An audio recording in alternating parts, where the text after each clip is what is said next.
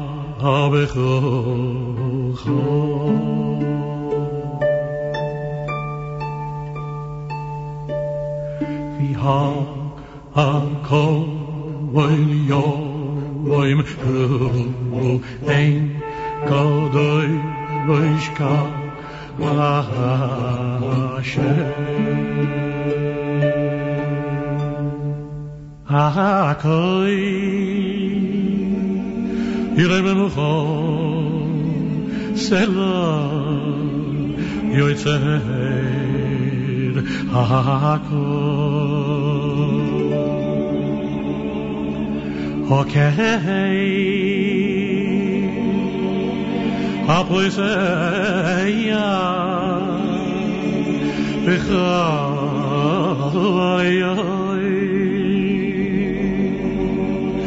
Alles ois. Sharei mizra. Uvoi ya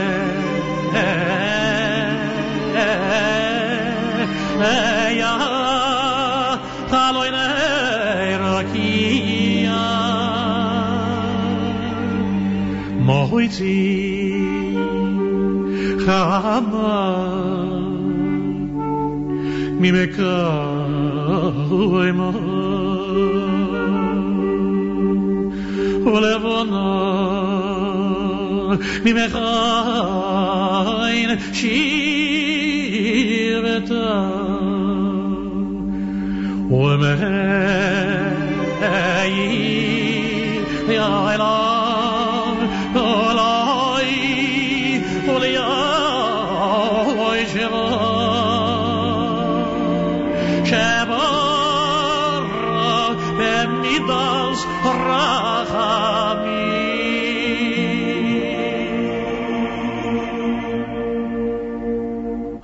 Ay,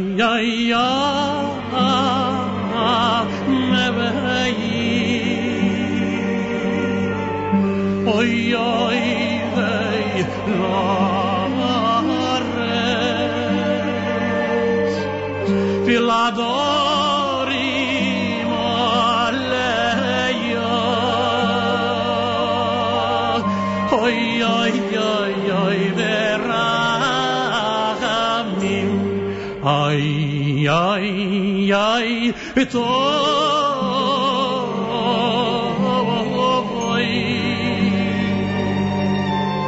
Oy, mechadei.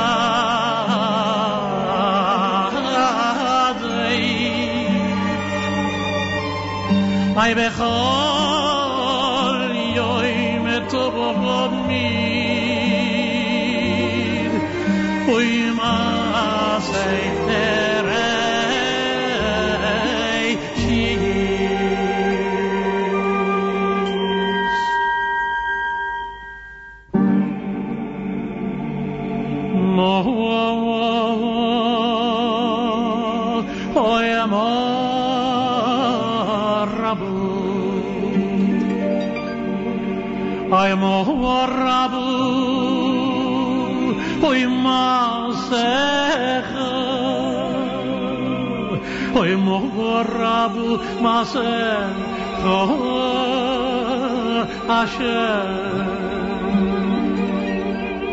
Kulam Kulam B'chachma Kulam B'chachma Hoyos Yisa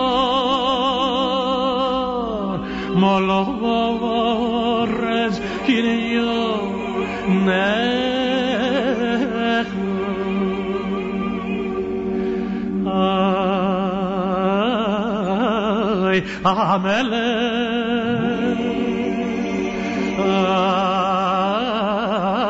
Ay roimon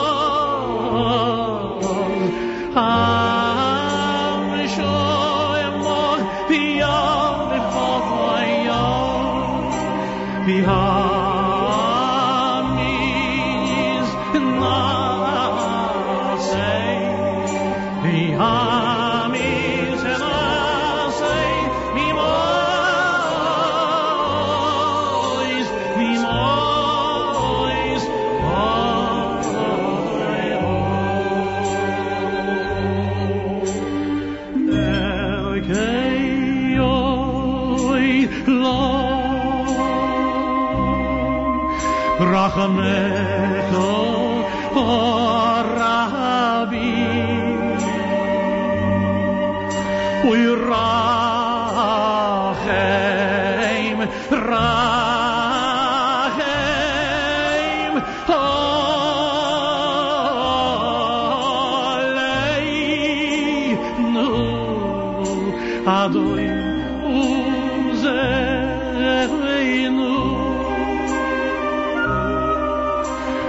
sub visiga berreinu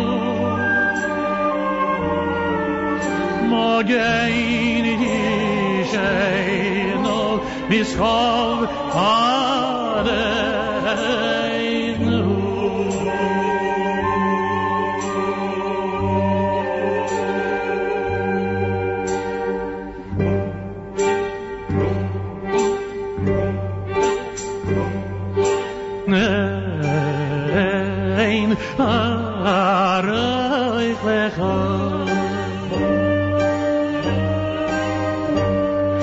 Hashem Eloikeinu.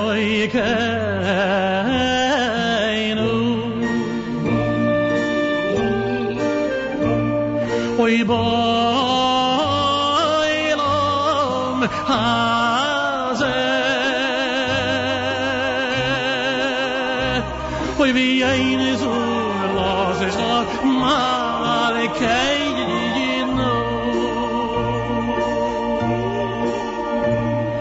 хай איי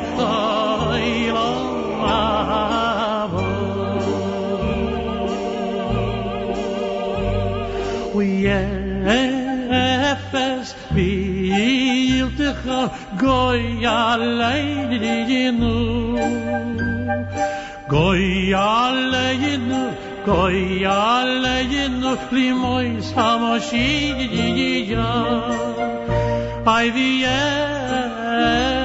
noi melecha, Moishiach, I am all.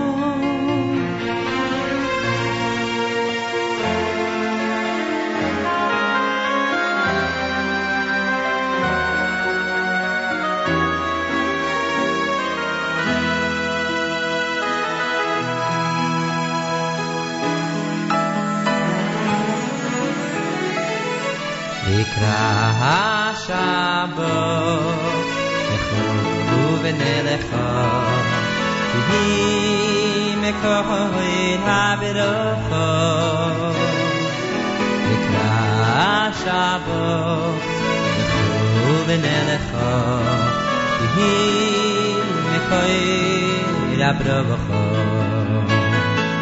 נקרא השבוס נחו ונלכו היא מכויל הברובוכו נקרא השבוס נחו ונלכו היא מכויל הברובוכו מרוי بك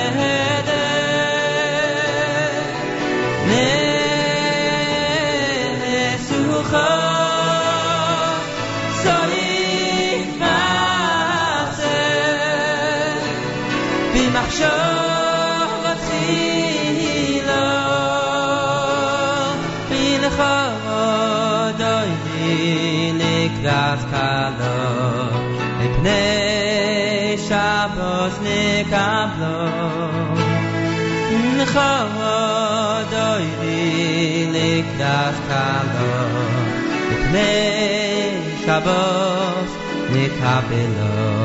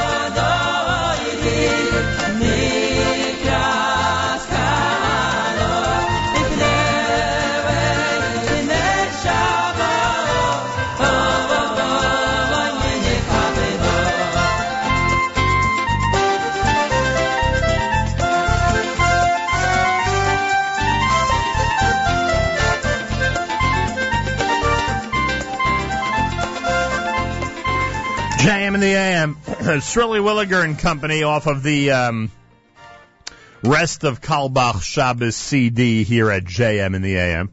Yeah, I'm stunned 'cause I just I just looked at the weather forecast. I am stunned by some of the numbers I'm seeing. I'll tell you about that in a moment.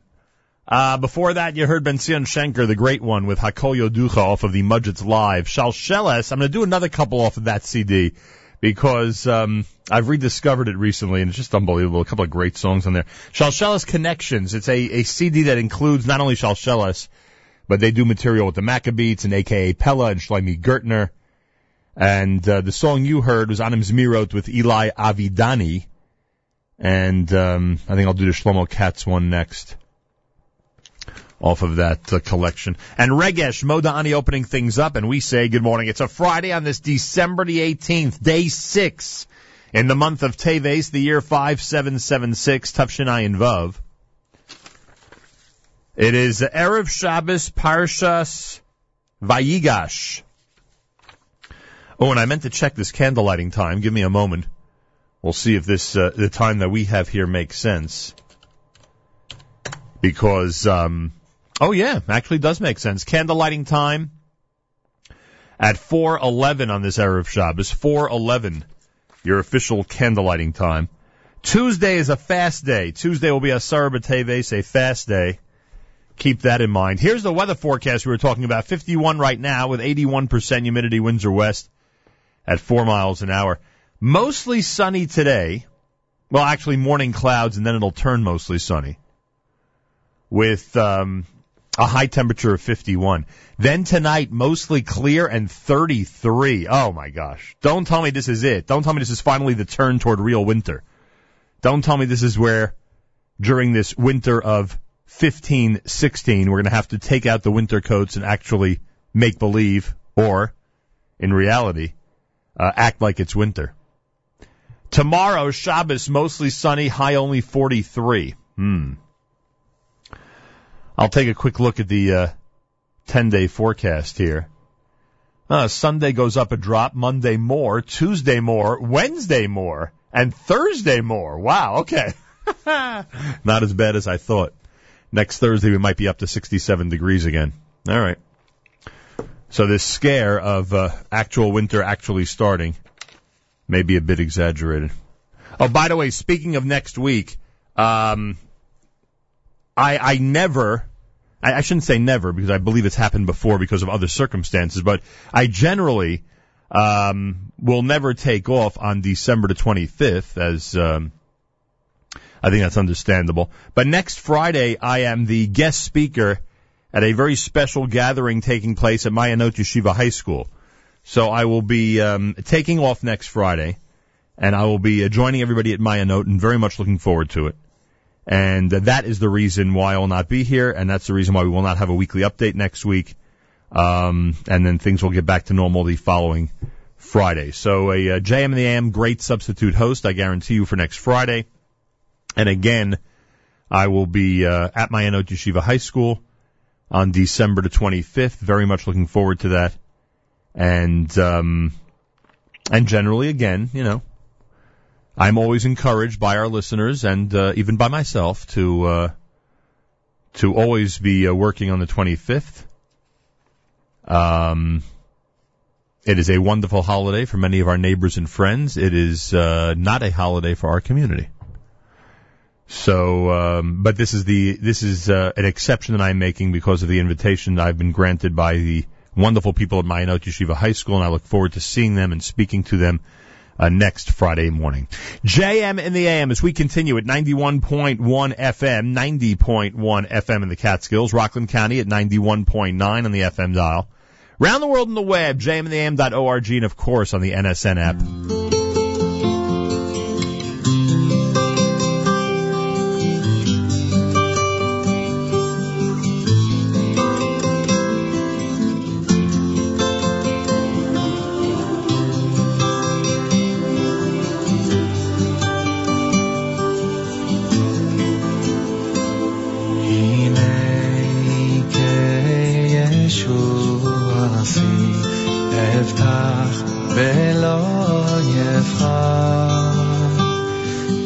כי עוזים וזין אז כאשר ויהי לי לישועה. הנה כישוע עשי, אבטח ולא יבחר. כי עוזים וזבים אז כאשר ויהי לי ושאבתם מים בסוסים ממעייני הישועה. לשם הישועה על עמך, ביחסך סלם, ושאבתם מים בסוסי, ממעייני לשם הישוע על עם אחד, חסר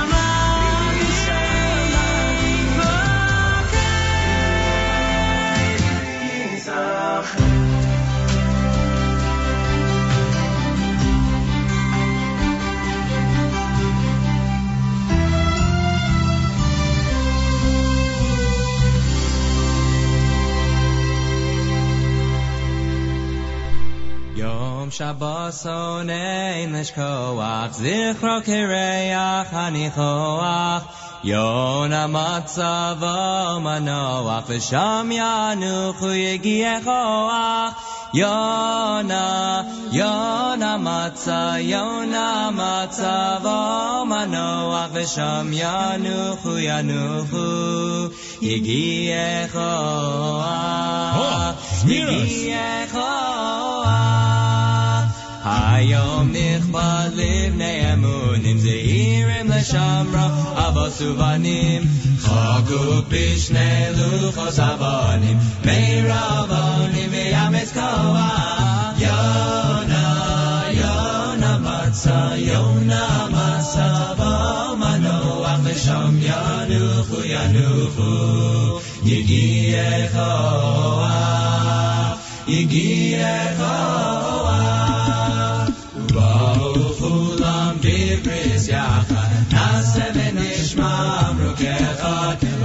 ופסנו ויענו השם אחד ברוך הנושא זיה כוח יונה יונה מסע יונה מסע במנוח ושם ינוחו ינוחו יגיע כוח יגיע כוח דיבר בקודשו בארמון יום השביעי שחור ושחור שחור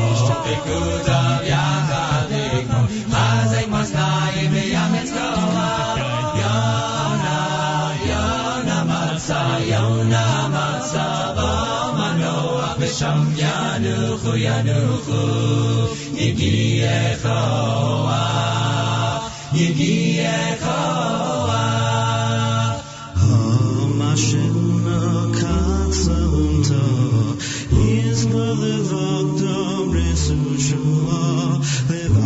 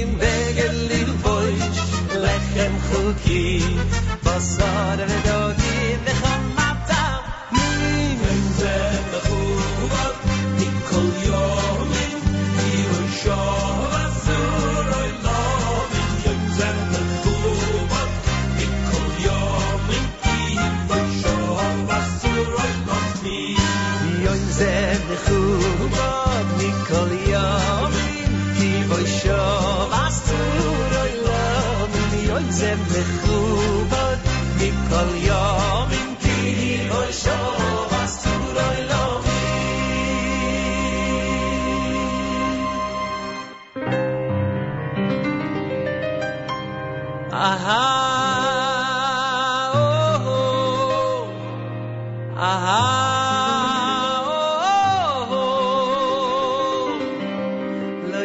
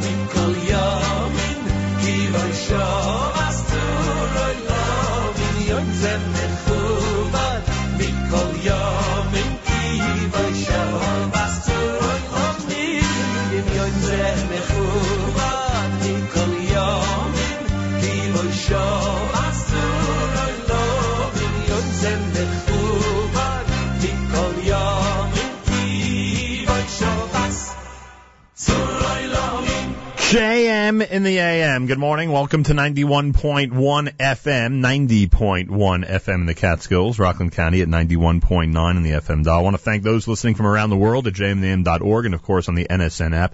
It's Erev Shabbos Parshas Vayigash with candlelighting at 411.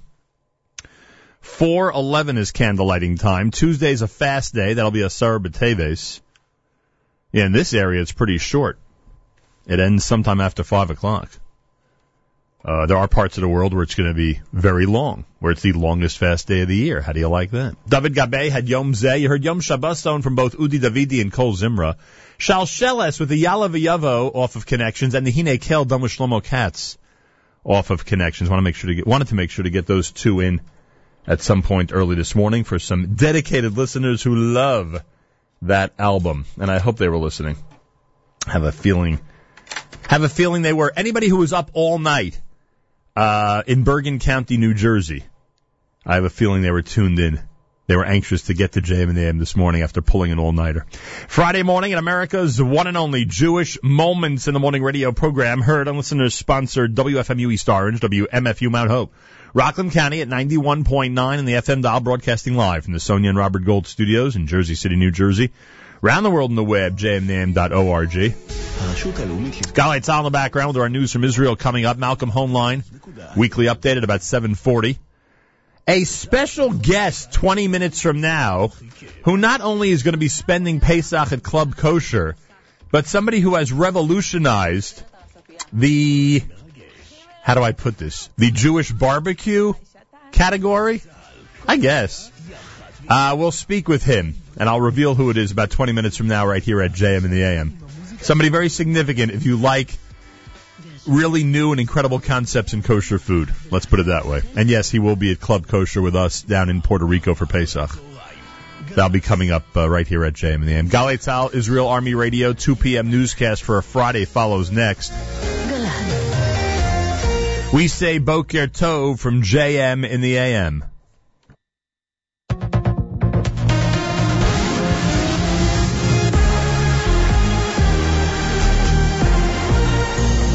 גלי צה"ל השעה שתיים, כאן שיבל כרמי מנסור עם מה שקורה עכשיו.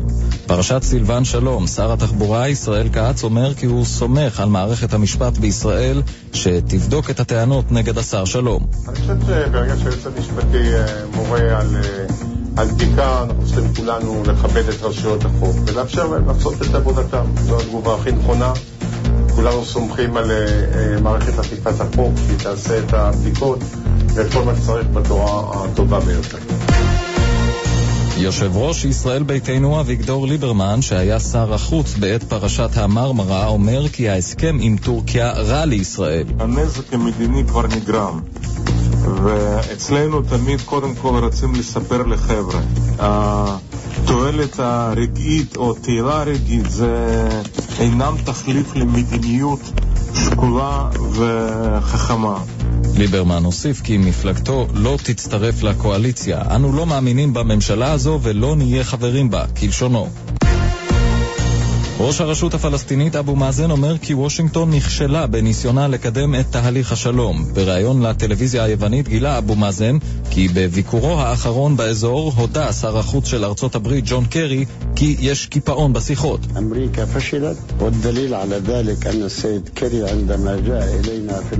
אמריקה נכשלה וההוכחה לכך היא שבביקורו האחרון כאן קרי לא הביא דבר הקשור בתהליך השלום.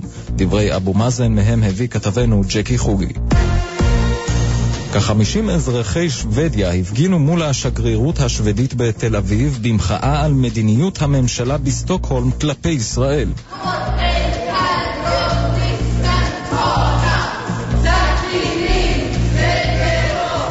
המפגינים קראו לממשלת שוודיה לוודא כי הכספים המועברים לרשות הפלסטינית יגיעו לנזקקים ולא כמשכורות למחבלים.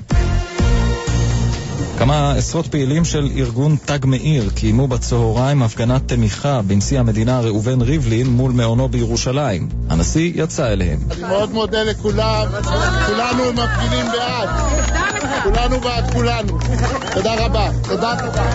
כתבתנו שירה הדס נקר מוסרת כי המפגינים נשאו שלטים עליהם נכתב ריבלין גאים בך ודי להסתה. רוסיה החלה לנתח את הקופסה השחורה של מטוס הקרב שהופל בידי טורקיה בחודש שעבר. כתבתנו עופרי אשל. בטלוויזיה הרוסית שודרו תמונות של מומחים פותחים את הקופסה השחורה ומוציאים ממנה את רכיבי הזיכרון. משרד ההגנה במוסקבה הודיע שיפרסם ביום שני את ממצאי פענוח הקופסה השחורה. בסוף נובמבר הופל מטוס קרב רוסי בידי צבא טורקיה, בתקרית שהובילה להידרדרות חריפה ביחסים בין המדינות. באנקרה טוענים שהמטוס חדר למרחב האווירי שלהם, אבל ברוסיה סבורים שבאמצעות הקופסה השחורה יוכלו להוכיח שהמטוס טס בשטחה של סוריה. התחזית הלילה ומחר יוסיף לרדת גשם, בתחילת השבוע תורגש עלייה קלה בטמפרטורות. ולסיום, הקומיקאי ג'רי סיינפלד נחת לפני זמן קצר בישראל. כתבת התרבות ענבל גזית. הקומיקאי היהודי נחת בישראל במטוסו הפרטי הישר מניו יורק, הוא ישהה בשלושת הימים הקרובים בסוויטה הנשיאותית במלון דן בתל אביב.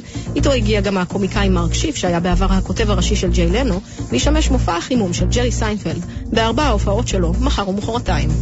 אלה החדשות שעורך עמרי רחמימוב.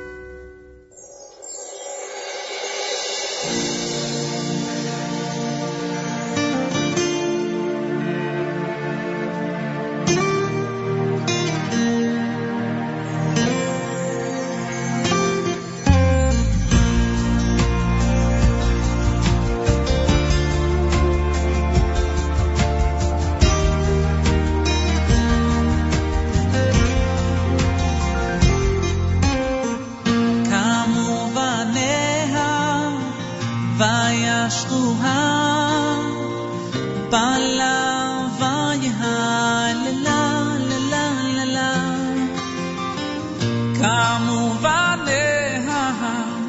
וישרוה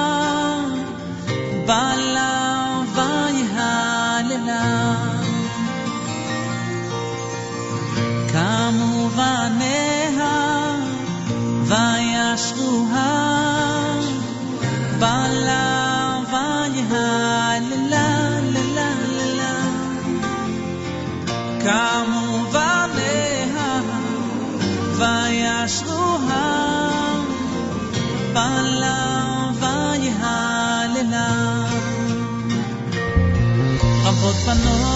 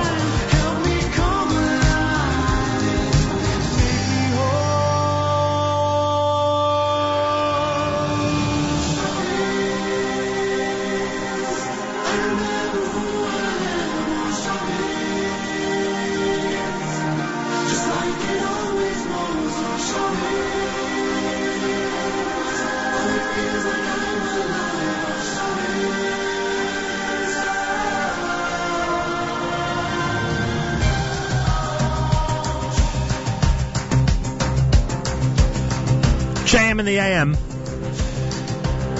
Shabbos takes me home. It's Eli Schwebel.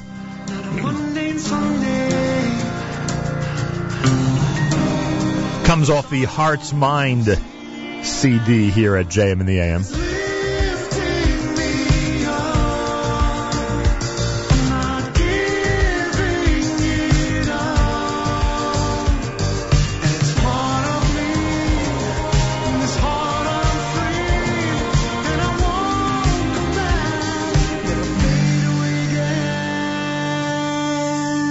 Done by Yaakov Shweki. Before that, he'll be at the HASC concert, of course, headlining on January the 10th. Ticket information at HASCConcert.com, H-A-S-C concert.com. Diaspora had Shabbat Shalom, and you heard Aryeh Kunstler open up the hour with Mizmor Shir off of his CD entitled From the Depths. 21 minutes after the hour, Friday morning, Erev Shabbos Parshas Vayigash with candlelighting at 411.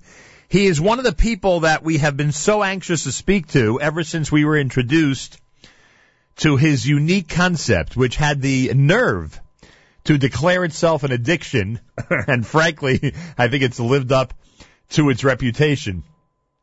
Uh, Izzy of Izzy's Brooklyn Smokehouse uh, has quickly become a uh, an unbelievable uh, addiction and trend in the world of kosher food. And Izzy's one of the people that's part of that amazing culinary lineup that's going to be at Club Kosher for Pesach down in Puerto Rico, where we're going to be. And just one of the reasons why you're going to enjoy an amazing time if you're with us uh, down there uh, for Pesach 5776. Uh, here's our opportunity to speak with Izzy of Izzy's Barbecue Addiction. Brooklyn, Izzy's Brooklyn Smokehouse, as it's officially known, on Troy Avenue in Brooklyn, New York. Izzy, welcome to JM and the AM. Good morning, Malcolm. Thanks for having me. Sounds like you had a late night last night. I am assuming that every night it's difficult for you to close your restaurant because people continuously are coming in, uh, you know, constantly. Am I right or wrong? Absolutely. And uh, besides that, we're um, cooking 24/7, so we don't ever really close ever. We're, besides for Thursday night is the only time that we don't actually cook ever. Um, but besides that, we're cooking 24/7 the rest of the week. Now, why has this worked? Frankly, it is a, a relatively small space as restaurants go. It is a new addition, relatively speaking, to the, uh, you know, to the long list of kosher restaurants out there. And as I said, it's a pretty bold statement to indicate that people who, uh, who frequent your establishment are in fact going to get hooked on your barbecue addiction. Why has this whole thing worked over the last few months? Um, well, as you know, the name Izzy's Barbecue Addiction, that, that, that name is for a reason, pretty much the way I got hooked in the beginning. And that's, how it all started. And, uh, pretty much I- I'm pretty much doing the same thing is that, you know, barbecue is something that people, that people really love. It's, you know, it's a, it's a, family food. It's, it's pretty much, it's for, it's for everyone. Um, and that, that's how that started by me. And all I'm trying to do is bring it to everybody else. And, you know, you putting love and care into the, into the food. Um, no shortcuts as we do and just you know people can't stop eating it pretty much, and it goes for me as well. I still didn't get sick of it yet. I eat it on a daily basis.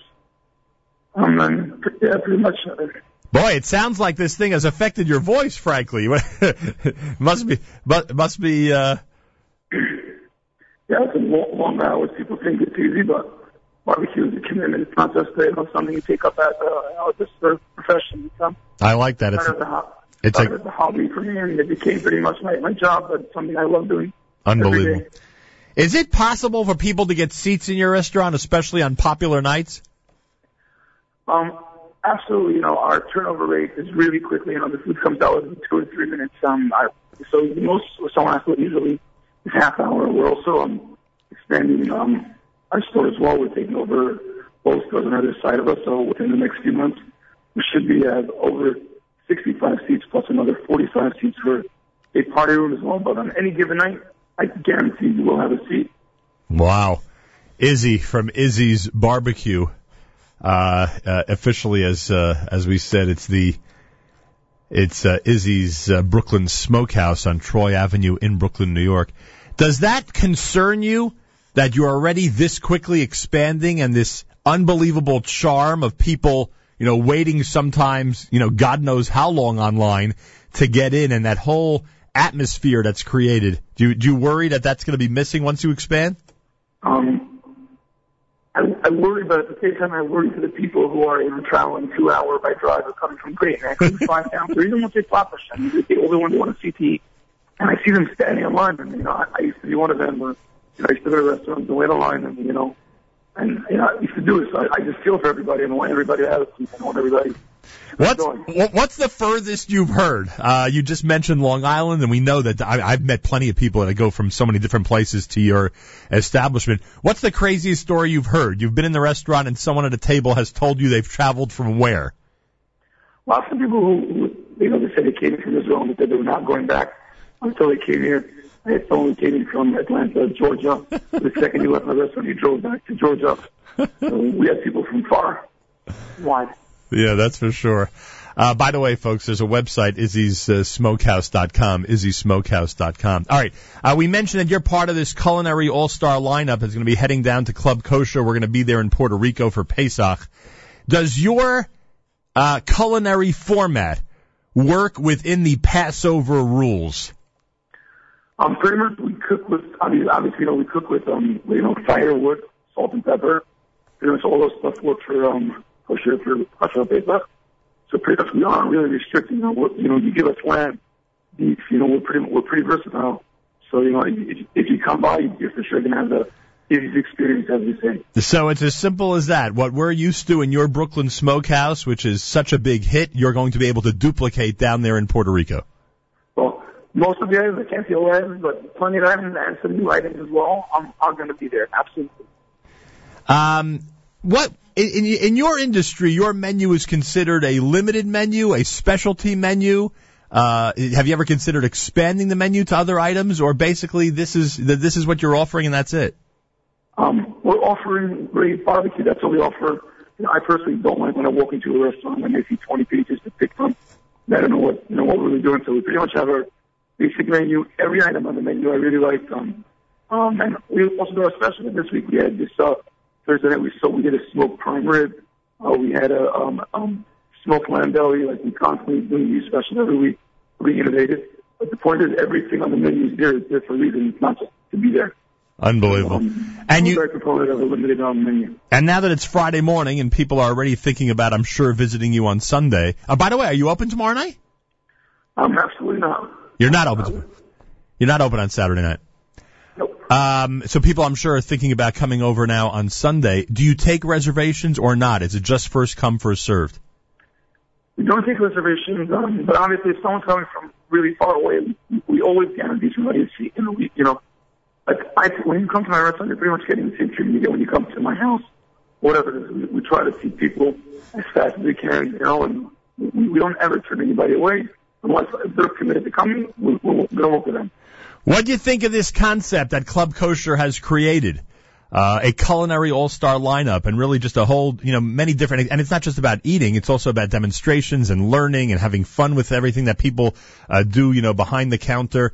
Um, uh, what do you think of this whole concept of being part of an all-star lineup like that? Honestly, I think as far as marketing, I think it's some genius. You're trying to bring the ultimate culinary experience, uh, you know, to people. You know, and this program, you know, you're paying for it. Even if the pricing, the pricing seems very reasonable compared to other high-end programs, but you're getting pretty much the top, top of tier food. So it's it's, it's really cool. I'm really excited about it. Well, there you go. Izzy of Izzy's Brooklyn Smokehouse. They're calling him on the Club Kosher website a meat genius, and he'll be manning the pit of your Passover in Paradise Chol Hamoed barbecues, bringing Texas to Puerto Rico. The pit boss and master smoker knows his stuff. The eatery isn't called Barbecue Addiction for nothing. There are four nights of Chol Hamoed to enjoy his delicious uh, fare, and he'll make sure your Chol Hamoed uh, will be extra special. Izzy, we look forward to seeing you down there. It was great being in the restaurant. Uh, it's, it, it looks like it's going to be a fabulous Pesach program. And uh, continued success. You are on an, you are on an unbelievable run. I'm sure you're feeling it, and more and more people are learning about it every single day. So continued good luck to you. Thank you very, very much. Another good Shabbos. There he is, Izzy from Izzy's Brooklyn Smokehouse. He is part of that all-star lineup. Mayor Eloz and Seth Warshaw and Kasuchi Tanabe, Jeff uh, Rohatner, Ro, Ro, Rohatner. I hope I have that pronounced correct. Albert Bijou, Chef Chaya. They're all part of this all-star lineup at Club Kosher for Pesach 5776. Information at 718-336-4201, 718-336-4201. You go to clubkosher.com, and of course that is where we are going to be situated for Pesach 2016. And we look forward to uh, spending it with people like Izzy and uh, Rabbi Steve Berg is going to be there, which is a great spiritual asset for us. The all-star lineup on the culinary side, the all-star music, including the Moshav band. I mean, there's a lot going on that um, that uh, everyone is very excited about for uh, this coming Pesach. If you have not yet visited Izzy's in Brooklyn, check it out. Uh, we've been there on a couple of occasions, and it really is unbelievable, unbelievably spectacular. Uh, information again, go to clubkosher.com, clubkosher.com, or use the uh, telephone number. Friday morning broadcast. It's JM in the AM, 7:31 in the morning with candle lighting at 4:11 on this erev Shabbos Parshas Vayigash. Coming up, Malcolm Hoenlein, weekly update, and plenty more if you keep it here at JM in the AM.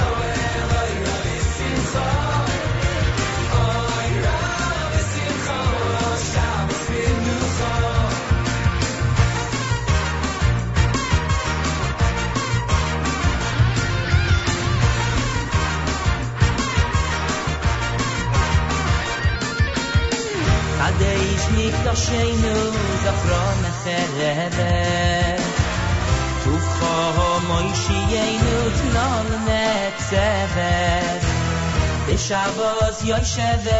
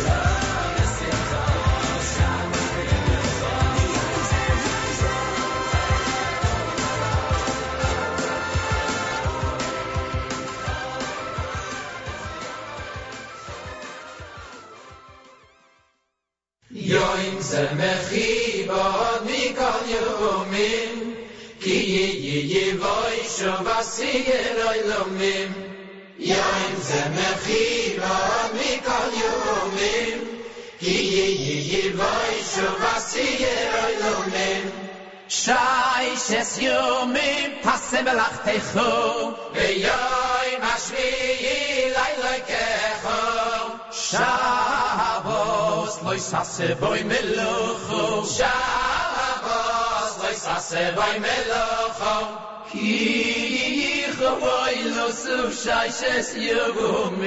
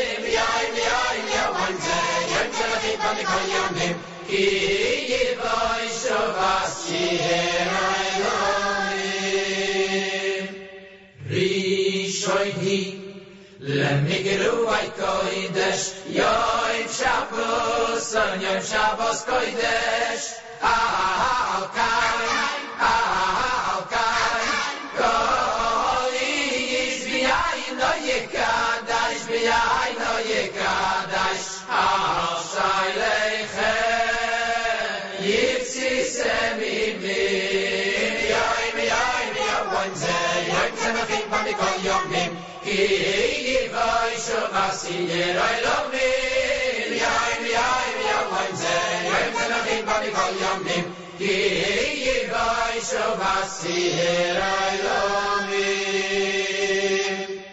Echoil mashmanim שסי מרתקים כי יקהל ייתי לכל בוי דווייקים ויגד חייקים בוסון ודוגים וכל מטעמים בוסון ודוגים וכל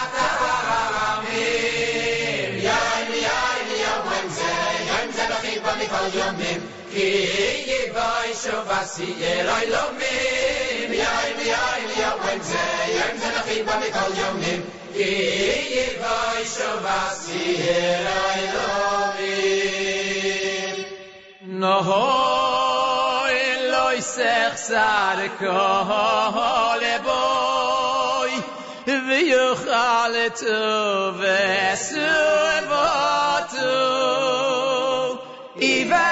יביירחתו אז השם אלוהיכו אשר הוא אהבתו Kol yomim ki yivoy shovasi yeroy lomim yoim yoim yoim ze yoim ze lachim bami kol yomim ki yivoy shovasi yeroy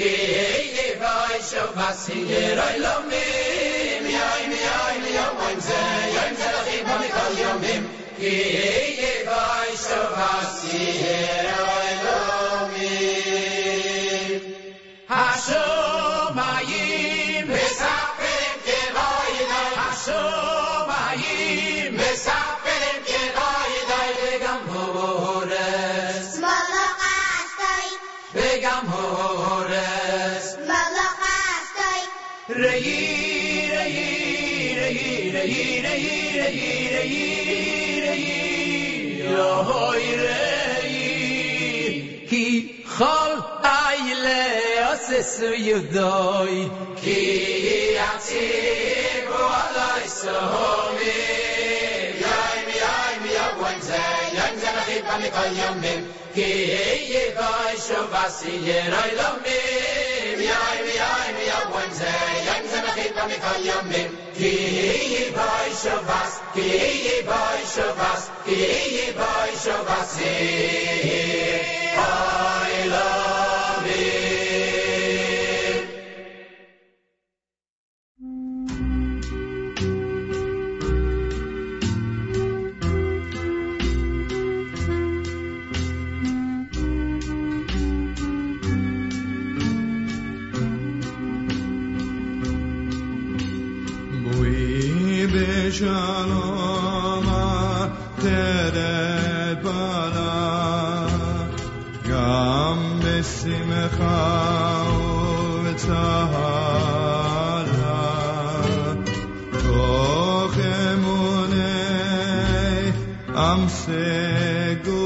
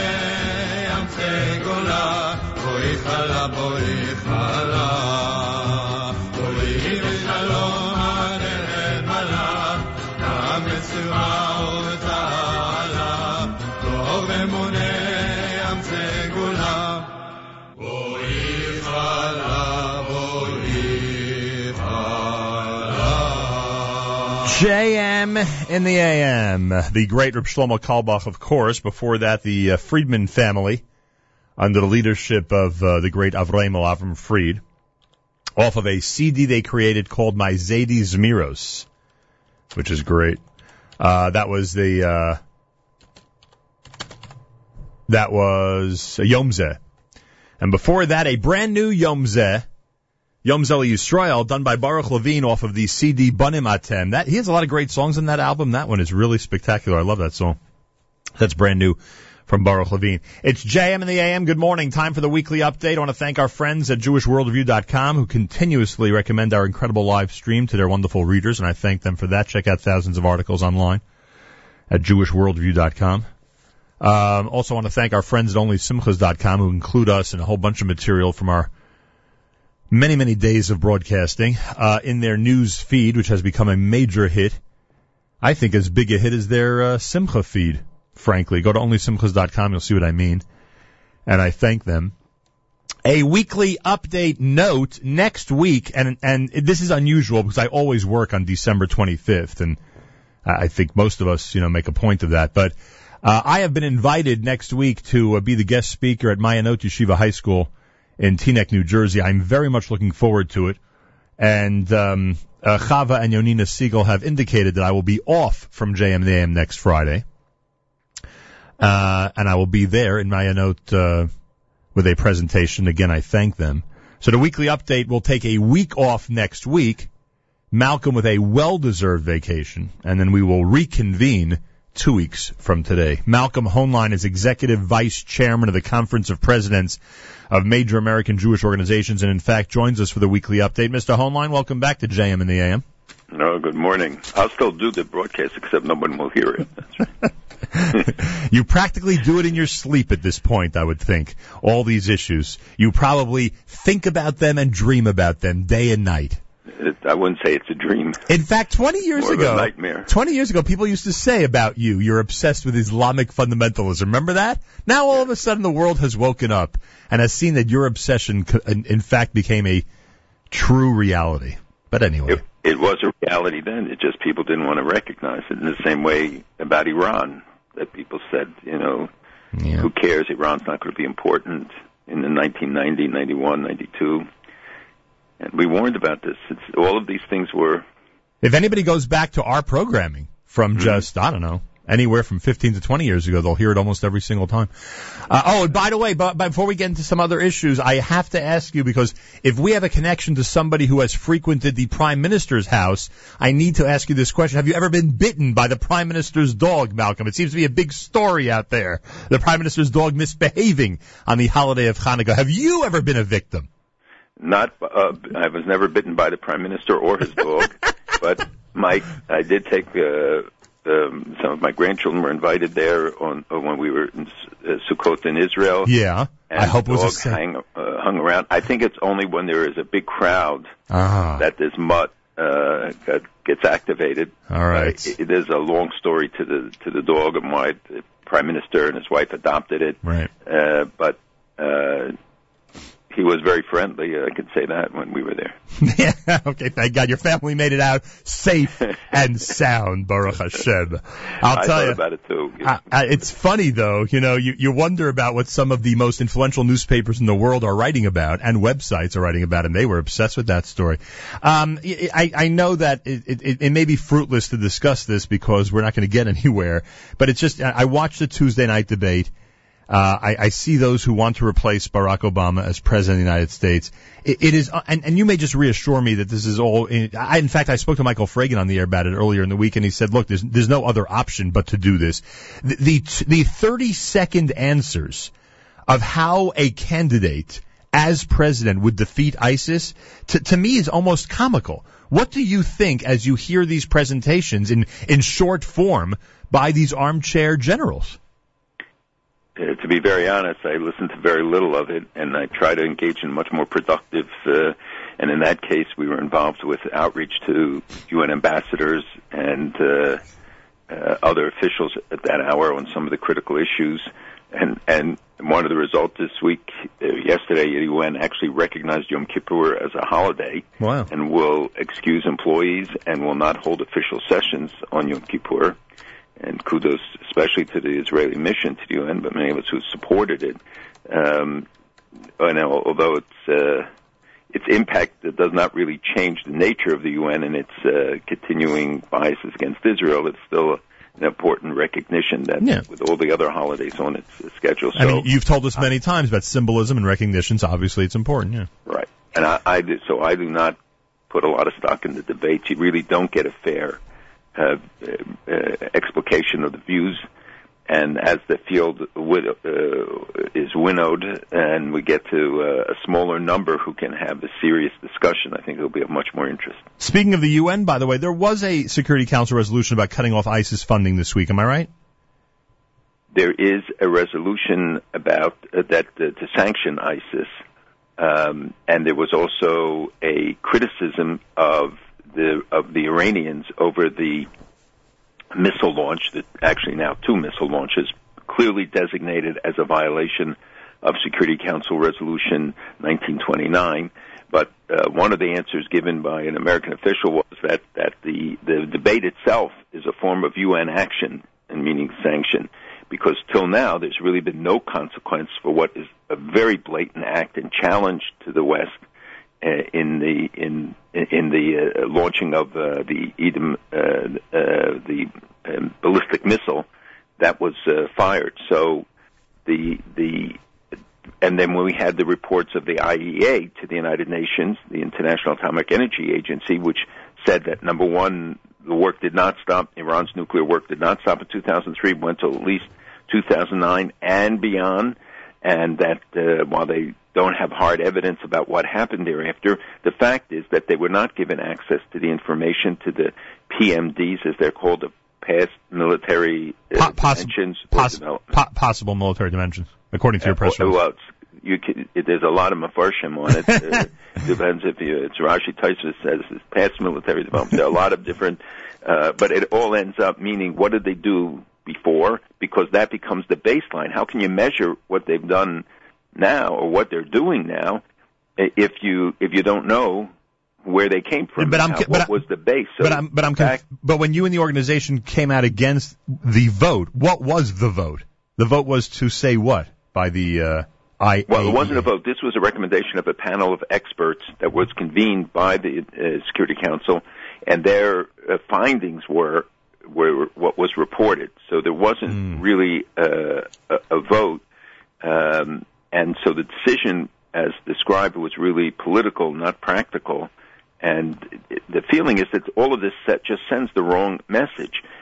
They say the panel of experts that were convened said in this confidential report that the EMAD launch, meaning this missile, was a was a violation, and that it, it does not say what will be the consequences um, about the the. Uh, Will the United Nations take any action that will send a message to Iran and to others that they're serious? Will this become an excuse for Iran again to threaten that it will pull out if we don't go along with it? So we keep uh, overlooking these uh, actions, and we're rushing towards implementation day, which could come as early as January, and then the process for the release of funds, et cetera, will will have begun, and that obviously has great significance, and especially as we see Iran's activities, whether in South America, in other places, aside from the human rights violations, aside from the global support for terror, aside from the nuclear program, all moving ahead, and its nefarious role continues. And you've described to us uh, uh, many, many times the um, the, the that once the money starts, right? Once that process begins, it's going to happen so fast, right? It's going to just Absolutely. It, it will, and the funds will not end up benefiting the people. The funds will obviously be going to all of these massive expenditures. We see that the Iranians, for instance, are are drawing down their troops in Syria. Now we're not sure whether it's because that they're already facing a reaction to the loss of life, or because they want to sacrifice others and let the the Russians uh, bomb and let the uh, Hezbollah fight. And Hezbollah, by the way, has lost at least 1,500 of their fighters and 5,000 wounded. And remember, out of a force of a total of, of perhaps 20,000, that losing six and a half thousand fighters uh, as active participants is a, a, a huge blow. And the, um, the the reports are that the Iranians are withdrawing their elite troops, perhaps replacing them with Afghani and other fighters that they're recruiting. Um, and the IRGC has also suffered loss, and their losses are of officers. And uh, till now, Hezbollah hid the the losses, not even holding uh, funerals or public funerals. Now, for some strange reason, they've started to to hold public funerals and putting the the flag, the Hezbollah flag, on the coffins. Uh, and this is bound to create more of a backlash amongst their their supporters and amongst the the uh, It- Lebanese people is as it- they see the casualties. Is it a statement to their supporters? Is it a statement of independence, or one that you know that that they and I assume you mean Iran, right? I mean, basically, Mm-hmm. that, that, that they have to be wary of what their uh, you know uh, colleagues might do or how they're going to behave out there. Like, could it be some type of signal to Iran? Uh, it's very hard to tell. I don't know anybody who's who has yet come up with a, an explanation. It could be that they are trying to build nationalistic fervor and say, "Look at the price we're paying to fight the enemy because it's against ISIS. It's not uh, a war to liberate Syria anymore. This is a war along the Lebanese-Syrian border, mostly." For them, uh, and, and that they are fighting against, you know, the danger of ISIS coming across the border. Because remember, the initial reaction of a lot of them was, we, we signed up to fight Israel, not to fight in Syria. Now you're seeing that there there is um, a, a shift in that regard. It must. It, it it actually might frustrate Hezbollah that the attention has gotten away from the real enemy, so to speak. Well, it does frustrate them, but they remember number one are a wholly owned subsidiary of Iran and have to do their bidding. Number two, they have been enlisted uh, and invited in by Assad, and they are part of the coalition with the Russians in Iran and with uh, with other forces there, and they they are also fighting against uh, Al Qaeda and others whom they see as see as ideological as well as uh, political enemies. Uh, just back to my original thing with the whole, you know, UN resolution about cutting off ISIS funding. It, it, I, I know that it probably has no teeth and doesn't mean much, but what, what, what would it be officially? That if a UN nation, if a UN member would go ahead and fund them, then they would be criticized, they would be sanctioned. I mean, is that, is that generally what they're, what the UN Security Council is trying to say here? That we're not going to tolerate if one of our members actually funds ISIS? Well, funding ISIS uh, it, it would be seen as an act of support of terror, but it, it's it's more. I, have to say that the actions um, at the United Nations are are less significant, I think, than what we saw in the Congress, where there are real actions being taken by members of Congress, and you have a vote against Hezbollah that was 225 to zero, imposing sanctions. You have uh, 425 to zero. Uh, then you have um, uh, other actions against proposals about Iran and Iran's violation, especially about the um, issue of the missile launch and whether there are consequences, and the feeling that Iran is continuing to, to get away with uh, murder, and that really can have practical implications when you look at what what the significance of the American legislative initiatives, and they're gaining uh, broader support for across the aisle. So it shows Yeah. that Democrats also are very concerned about the consequences of the deal and its implementation. If uh, you know that that they are passing and, and introducing, and I think we'll see in the in the new year, the new session, uh, even more significant uh, legislative initiatives. Wow. Does it say much politically about the president and the fact that his party is, uh, you know, joining in re- what really is bipartisan support for all this in Congress, or you'd expect this no matter who the president would be?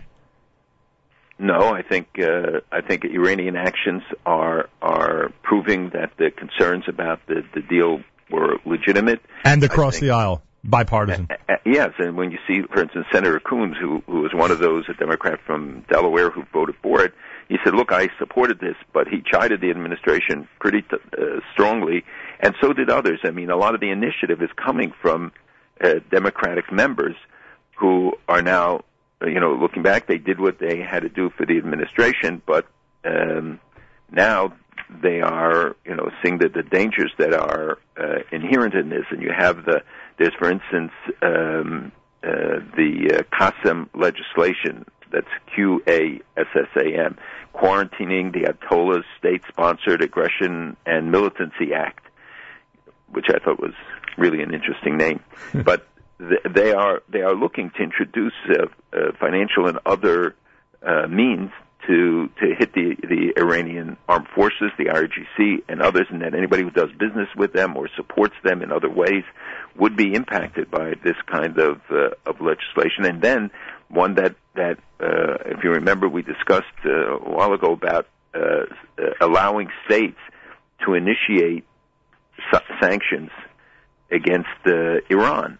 And today, states that have legislation in the works, and if if this in fact had been a treaty, if in fact it had been voted by the Senate and treated as an international agreement, then that would supersede state law. But because it didn't, and as we tried to explain at the time, um, they couldn't bring it to a vote. And had there been a vote, it was 58-42, the last count in the Senate, uh, against the bill. It would have been defeated. But the the fact that there was no vote means that states are not precluded from adopting additional sanctions. Right.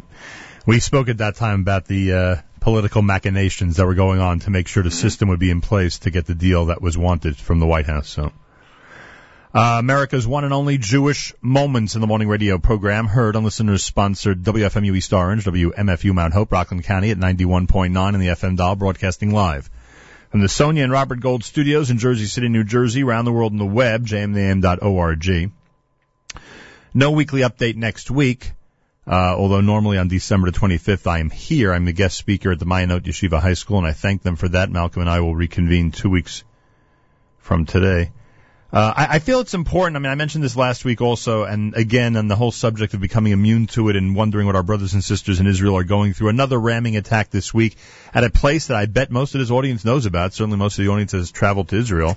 Uh, there at the String Bridge in Yerushalayim, and uh, no deaths, but many injuries and some heartbreaking stories, of course. Uh, I just feel like I have to bring it up each week, as, especially as we read now that Israel is gearing up for what they believe are going to be more terror attacks and more significance. So I just, um, you know, I feel that it's got to be mentioned that we had we, we have to remember what's happening there on a regular basis.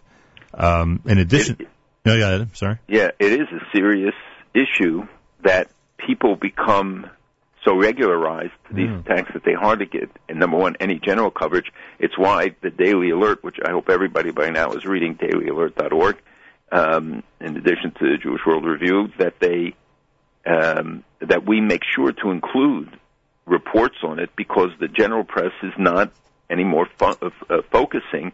And we have to remember that people are being hurt. That many of these these people are hurt seriously. If they don't get killed, it's it's not a, it's hardly even a statistic anymore. And um, and we see that Abbas is continuing the incitement, and he's justified this week in his speech two days ago. Yeah. This as a popular uprising, and meaning the violence that was uh, that's being carried out. And today he blamed the United States. Well, he blames everybody, but he's always blaming everything else. You know, as somebody told me, they, the, everybody blames everything on El Nino and Bibi, and they blame Bibi for El Nino. So, uh, and Mashal of Hamas, he called for blood, uh, blood jihad, and and unfortunately, in the latest study, two thirds of the people in the West Bank support the violence. And we see this now in, in a pattern of repeated uh, public opinion uh, polls. And if you remember, all this was predicated on this idea that Al-Aqsa is under siege, and that Abbas keeps using that as a as a rallying point and the the uh, and instigating a religious war, not a territorial dispute, not a political conflict, but this became is becoming a religious war.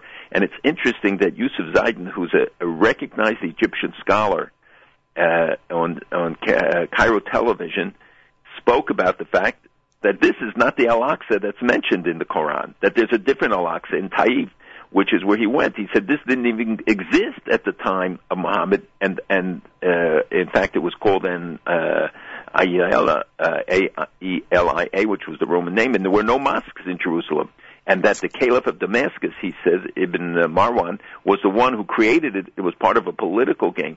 So the whole history is is a complete distortion, and his uh, exhortations, which continue, uh, uh, unfortunately, uh, is and Mash- and the the fact that Hamas and others take advantage of it because they see it's a good rallying call. Uh, we got to get people into schools to teach this to our children. The people and teach them about all the amazing discoveries which continue all the time. Four kids walking in uh, Adulam Park during Hanukkah find three Hashmonai coins, coins from the time of the Maccabees, just laying there as they walk in a, in a park. And uh, we're there, I think, for an archaeological uh, dig. By the way, speaking of good news and speaking of uh, divine intervention, what did you think of Bibi's reaction finally to the gas deal that he set that he um, that he signed? The offshore gas field that uh, Israel has discovered now really could be could I mean, tell me if you agree, could make Israel an energy exporter. It's absolutely negotiating to be an an energy exporter, and they're trying to work out understandings with Egyptian um, interests.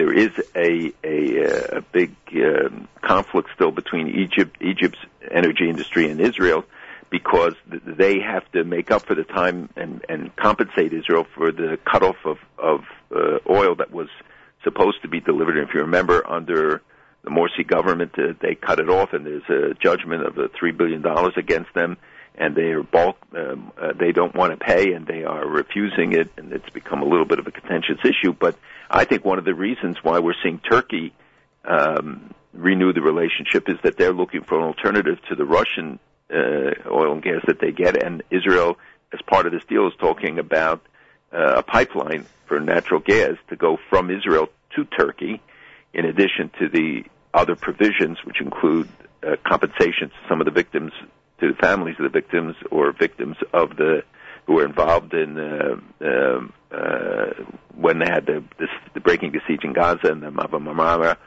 uh, siege. but, all, but Israel also uh, received um, uh, some concessions. Not only are they renewing diplomatic relations, which is important for Israel.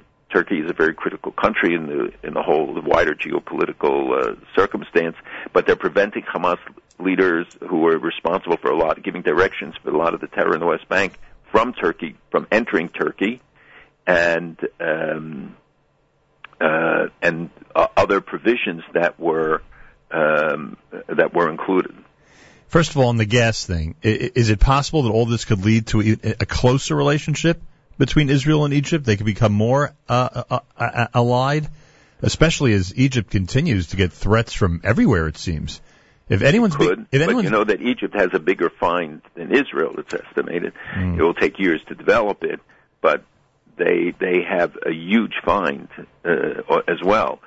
Uh, so all of this could, you- if if Cyprus, Israel, and Egypt together work together, they can become a major source of energy for the world and provide alternatives, whether it's for, for to Russia for for Europeans who are wholly dependent on Russian gas, or it could be for export to the east. You know, China devours all the energy it can, and it, it could have broad implications. Absolutely. The other thing is, you know, I read about the Turkey deal. Why was I under the impression that there already was a formal diplomatic renewal between Israel and Turkey and that everything having to do with the flotilla had basically been, you know, apologized for and all the arrangements were made? Didn't we go through this whole routine before? Well, Israel did apologize, and there were negotiations when uh, Prime Minister called uh, Erdogan about a year ago, uh, but it, it, it's all stopped, and Erdogan did not allow it really to progress. And they had the elections, other things in in, in Egypt, uh, in uh, Turkey. But I think now his situation has deteriorated. The economic situation with the Russians cutting off tourism, cutting off um, uh, trade with them. I think that the fighting in Syria, the and the um, there are other considerations. I think for Turkey in doing this, I would not look for halcyon period. I don't think that this is going to end his criticisms of Israel and his flirtations with the, the terrorist organizations. But I think that the situation in Syria, the threats on his border, other needs, and all the time, by the way that he was doing this, the trade between Turkey and Israel has been increasing, which means that the people themselves were not participating in this kind of of boycott. And when he looks and he sees that in Syria, Russia is clearly digging in for a long-term involvement. And you know they've now got more Air Force bases. They have the one, and now supposedly in Homs the second. That they will have four bases. They have in in uh, Latakia thirty fixed aircraft that, uh, in, initially, and now more than double and double the number of helicopters. Twenty five long range bombers. They're there and they're operating, and their naval forces off the coast. Uh, so this is not a temporary involvement, and I think that the Turks look at this and say we got to find friends wherever we can, and the the the so the this which has been in the offing for a long time, and the United States pressed for it, um, is a result of that. Well, tell me about the significance of this brand new submarine heading to Israel this week. Every submarine becomes uh, it's not just the addition of another ship, but it's it has great significance because of their mobility, because it gives Israel a first strike capacity, and um, it's uh, it, it is the only Mediterranean power really to have them. Iran has their own self-made um, submarines. Other countries have one or two, but this these are are uh, specially equipped and uh, have great strategic value. This one's state of the art, huh? It, it is. This is a 2016 edition. I mean, I was reading about it. It's it's insane what what they have what they have these but days. we're what we're seeing, you know, the influx of, of more and more weapons, and and look how Russia is firing missiles from the Mediterranean and elsewhere in this show of force, and it is not a military necessity. They have these 25 bombers. They don't need to shoot missiles from from ships. It's a it's a show of power. It's it's to say, look at the capacity we have. We are back in the game. We are a military power. I can shoot missiles from submarines. I can shoot missiles from ships in the Mediterranean, and you guys better pay attention to us. What do you think of the LA school system uh, closing for over half a million kids with the threats that came in uh, this week? Well, I think criticism of them, uh, you know, is unfair because it's a, it's a toss-up, and, and the, the New York police decided that there wasn't a credible threat, and the LA police uh, went into this uh, action mode. People say it's panic mode, but you know, I don't know. I wouldn't want to be in a position because what if, God forbid, something actually happened? But the and the fact that they, you know, focused a lot of attention on the fact that um, Allah didn't have a capital A in the note is uh, is interesting. I mean, you know, the, today if you notice, most of the emails and stuff you get, they don't capitalize, they don't put commas, they don't have anything. so I'm not sure people know anymore how you capitalize something. Yeah, well, they know how to capitalize on a bomb threat. I'll tell you that much. They got over half a million kids to miss school. And and again, we have to anticipate that there there's going to be a, a lot more of this, and that they play. This builds up fear. It's, I'm not saying it's part of ISIS or that this is even part of an organized effort. It could be, you know, kids who didn't want to take a test that day will call in bomb threats. But you see how nervous the American people and how seriously our law enforcement and others take this stuff that a few years ago might have been dismissed as, you know, uh, a crank call. There was a uh, there was there was um, chemical elements found in the keypad of a shul in Paris, not the one we were at, a different shul in Paris, and that was a, a different type of attack. I mean, you, these days you just don't know what's going to happen, where, and when. That's true. Simple and, as that. And and you see all the manifestations that, despite people thinking they're coming together, um, you know, you see the Egyptian pilots flying in Israeli air force in airspace. You see Jordanian pilots coming on a quote working visit, um, and one of them who refused to go was actually kicked out of the air force in, in Jordan. That the um, uh, people are are breaking down barriers because the, this this threat is so much larger than what any one country uh, can handle, and, and whether it's on the intelligence level or on other levels, you know, the United States said they lost thousands of uh, track of thousands of foreigners who had visas pulled um, because of security reasons under the terror threat, and if you don't have complete cooperation with foreign powers and with others to keep keep track of uh, of all of this, no country itself, uh, as you see in Europe in particular, uh, and and then you have things like the Kuwait Airlines this week, Right. which you remember when we Yeah. discussed this in our lawfare project, we took the lead and uh, credit to the um, Port Authority and to the Department of Justice. But Kuwait Airlines, rather than allowing Israelis to fly on one route just from New York to London, suspended it. Yep. They suspended it. We're willing to take the loss rather than let Israelis just fly. It's not flying to to, to Kuwait itself, which is not. Uh, they still will fly from New York to Kuwait. But were they caving into threats or boycotts? I mean, do, do we know what was going on in there? Uh... Yes, it, it, in Kuwait, it's the law. You cannot. They will not admit people who come with Israeli passports, and therefore, uh, and so they. Uh, but Kuwait extended it uh, to London because on the Kuwaiti flights they say, look, if you have an Israeli passport, when you get there, you have no place to go. They won't admit you, so we won't take you. But London will certainly take them, and um, so I think that uh, it tells you there's still the deep-seated problems that we face. Yeah, that's for sure. Um, the I read that uh, Argentina is not cooperating with Iran, or they've officially cut off ties with Iran about the '94 bombing investigation. What this is, is very important. What's happening there? First, you know the elections in Venezuela and the ramifications, but and by the way, and, and as you answer the question, you you have spoken to us for years about the South American connection to Iran, and how they how some of these countries are are really becoming a you know a bastion in South America for the Iranians. Is that changing now because of the current atmosphere? Worse, getting worse all the time. I had a briefing yesterday. Even with these movements by Argentina, thirty to forty thousand agents, doubling number of diplomatic missions, eighty new cultural centers in South America, expanding their activities from Argentina to Mexico. Expanding all the time, both Hezbollah and Iranian direct building facilities, military activities, tra- terrorist training.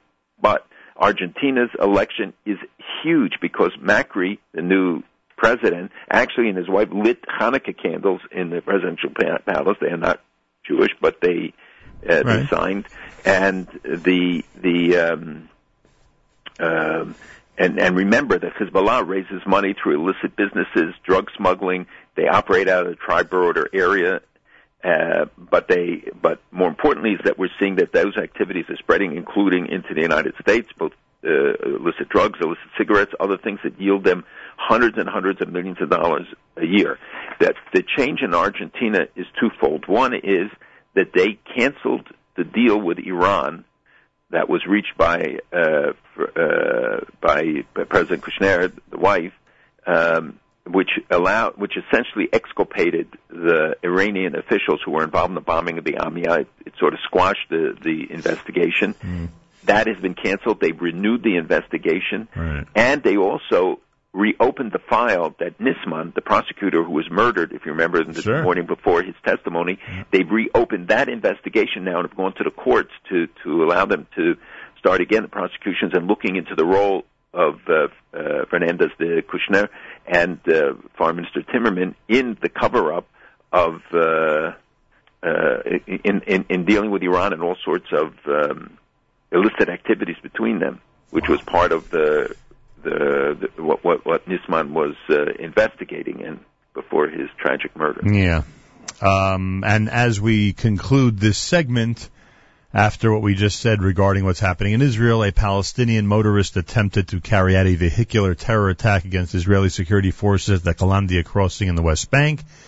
Friday afternoon, the IDF said the terrorist was shot at the scene. No reported injuries on the Israeli side. So that all continues. And it is remarkable. I think you said this last week. It is remarkable how Israelis, especially in the form of the IDF and others who are standing around as security officials, are able to act as quickly as they are.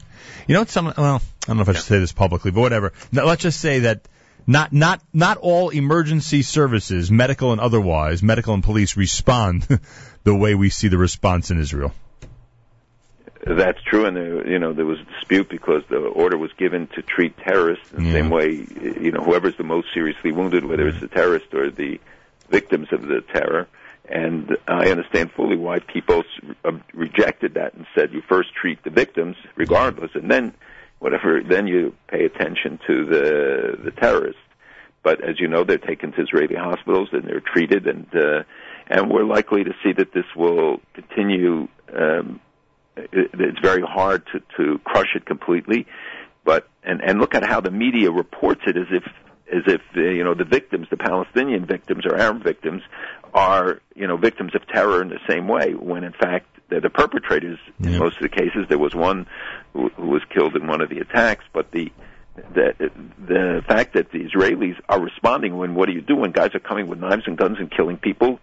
You kill them and you you take them out or or neutralize them as they say. And if they can do it with keeping them alive, they do. But if not, then they have to take the action that is necessary to to neutralize them. And we're seeing, you know, things that that are off the front pages, like the reports about Hamas and Islamic uh, IS's uh, Sinai uh, troops. And if you remember, I, I alluded to this last week.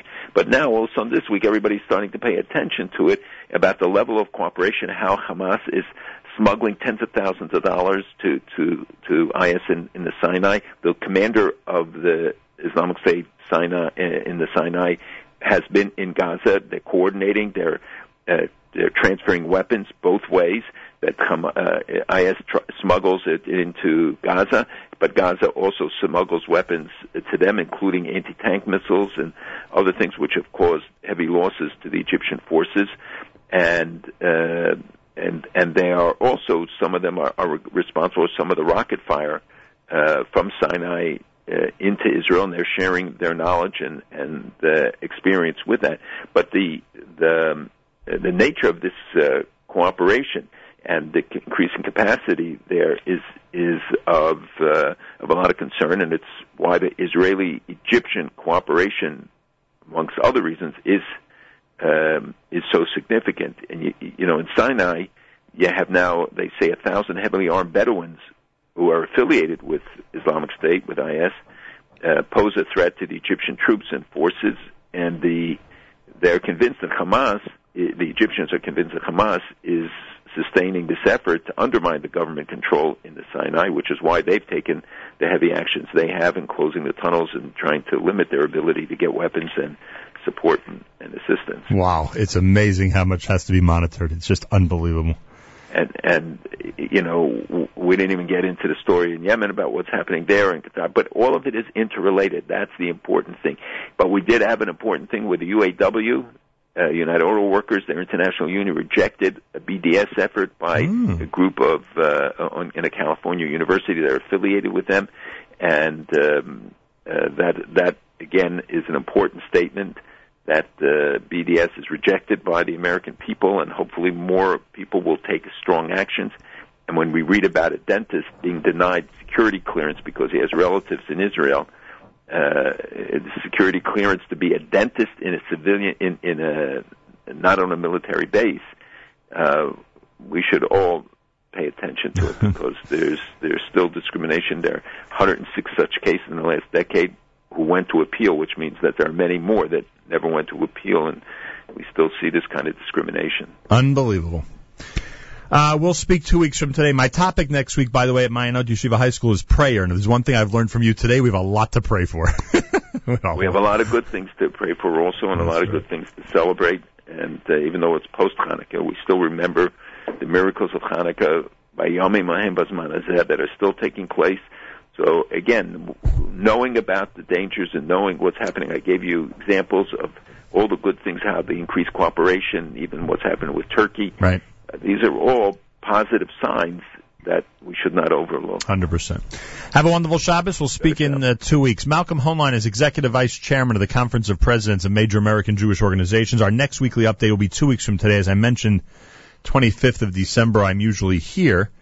Um, but I am uh, going to ask one of our amazing hosts here at JM in the AM to take over so I could be at Ma'ayanot Yeshiva High School for a presentation next Friday morning. I'm very much looking forward to it.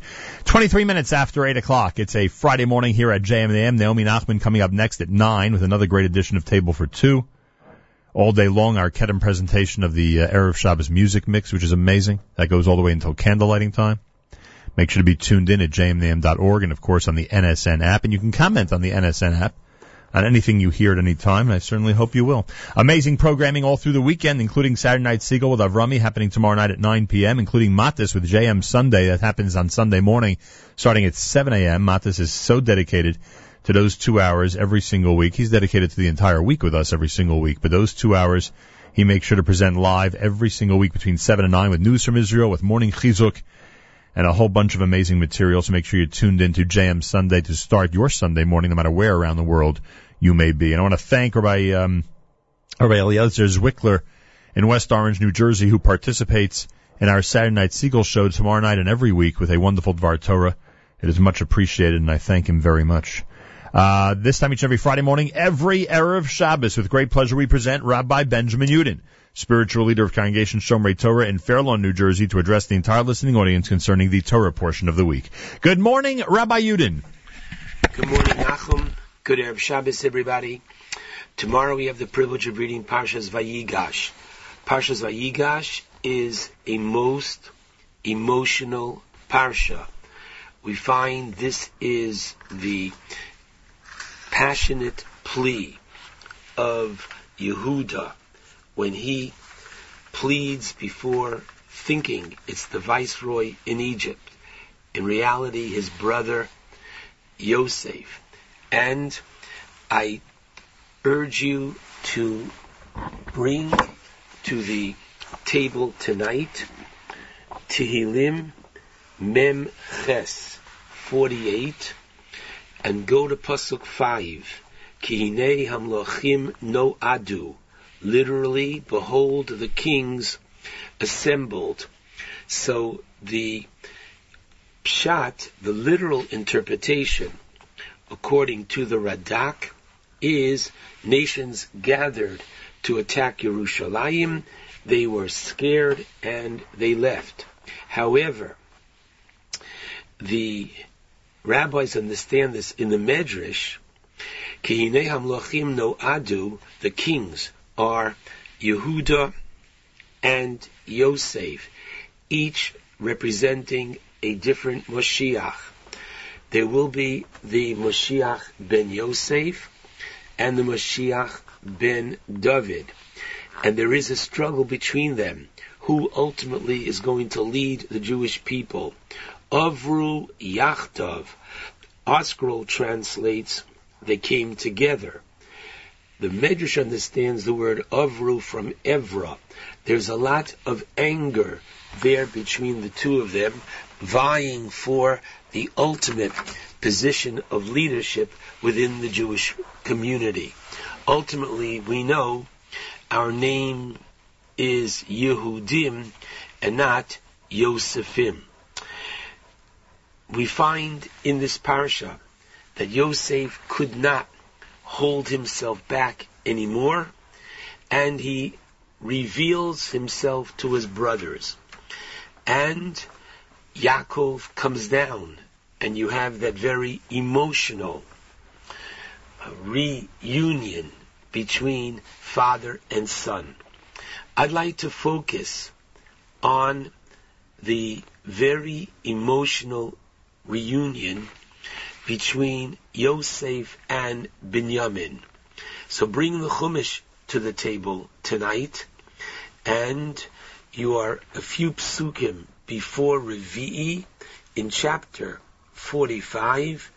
You'll go to Pasuk 14. And the Torah tells us that Vayipol al Tzavre Binyamin Ochiv Vayevk, literally, he, Yosef, fell upon his brother Binyamin's neck and he cried, Uvinyamin Bocha al Tzavarav, and Binyamin wept on his neck. Now, if I were to ask anybody, what didn't you understand in this verse? And the answer is, I think it's quite obvious. The Torah is telling us of a very emotional encounter. The two brothers, the only two sons of Rachel and Yaakov, they are finally reunited after 22 years. It's a most emotional moment. Is there anything you didn't understand? I think we all do understand the literal meaning of this text. Rashi comes along and Rashi helps us. Wait a minute. Helps us? What does Rashi say? On the first part, that Joseph fell upon Binyamin's neck, so clearly picking up on the plural, savre, on quote, the two necks, or basically the two sides of his neck, says Rashi, al shnei mikdashos. Why was Yosef crying? He was crying for the two base Hamikdash Shasidim Lios Bechelko Shel Binyamin, that in the future would be in the portion of Binyamin, and Sofan Lehechorev, and they would in the end be destroyed. And Binyamin cries on Yosef's neck, says Rashi, Al Mishkan Shiloh, because of literally the sanctuary that was in Shiloh for several hundred years, once prior to the Beis Hamikdash, Shasidun Lios, Bechelko Shal Yosef, that would be in Yosef's territory, and once again, Sofol Hechorev, it would be destroyed. Very strange. Perhaps, look at the verse, and you could say the verse could have been condensed. Vayipol al savre binyamin ochiv vayivku. The Torah could have said simply, and they cried, without the second half, and binyamin. It would be understood that each one was crying. I'd like to suggest the following idea, and that is as follows. We know that there are different levels and layers of interpretation of Torah. There is what we call pshat, which is understood as the literal understanding. And that I think is quite clear. An emotional moment, the two brothers cry. However, there's also a remez. There's also a very strong hint that the Torah is providing us, and that is as follows. Where are Yosef and Binyamin? They are now in Mitzrayim. What are they doing there? Well, God assured Avraham, Yodoa Teda, this is non-negotiable, says God to Avraham in chapter 15 in Bereshis. You shall surely know, ki that your children are going to be strangers in a land which is not theirs. And va'avodum, they're going to be made into slaves, the inui, and they're going to be oppressed and persecuted. This has to happen. The Jewish people have to come down to Egypt. It's God's plan. We will be taken out of Egypt. We will be brought to Sinai. And this is the Kur HaBarzel, as the Torah calls it in the fifth book. This is literally the manner in which we were purged of our impurities and readied for Sinai. However, here it comes. Harbe shluchim lamakom. There are many different ways that God could have brought the Jewish people down to Egypt. There could have been a plan B and there could have been a plan C. But unfortunately, what was the plan? It was plan A. And what did we do and how did we come down to Egypt? We came down to Egypt with sinas chinam because unfortunately the brothers hated one another.